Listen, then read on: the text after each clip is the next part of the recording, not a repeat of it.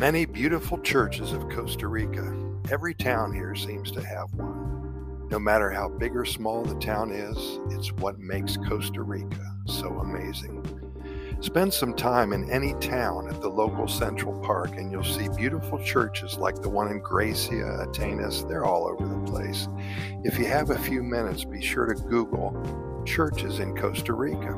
Even if you aren't religious, you'll be amazed at what you see.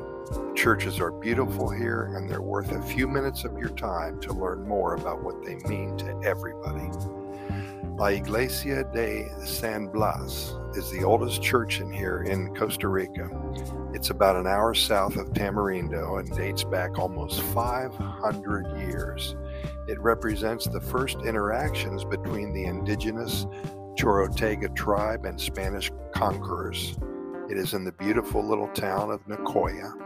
This all started with the expedition of Gil Gonzalez Davila and Friar Diego de Aguero to the Nicoya region in 1523. There they met and became friends with Chief Nicoya, the king of the Chorotega people. It is believed that the church was officially founded in 1544.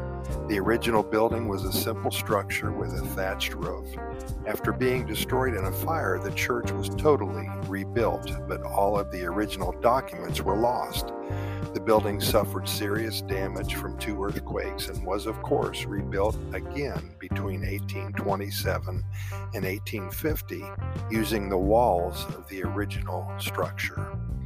The church's Baroque colonial style is characterized by its facade and limestone color, I should say, preserved since the time of construction and once again due to an earthquake, this time in 2012 recently. The church was closed for renovation. A modern facelift is being performed now with private donations and government funding. While staying true to its original design, the updated building features a fiberglass roof and carbon fiber reinforcements to the foundation and walls, while still preserving the original look of the building. There's history all around this country, and it's so interesting to learn more how present day Costa Rica came from. Throughout the coming days, we'll explore the history of more of the churches of Costa Rica. Join us and become captivated. I promise you, this stuff will grow on you.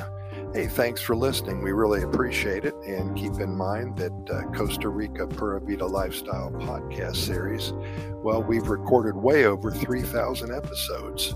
We're found on all major podcast venues and we invite you to listen to all of our episodes. When you do, you're going to know a lot about Costa Rica, I guarantee you.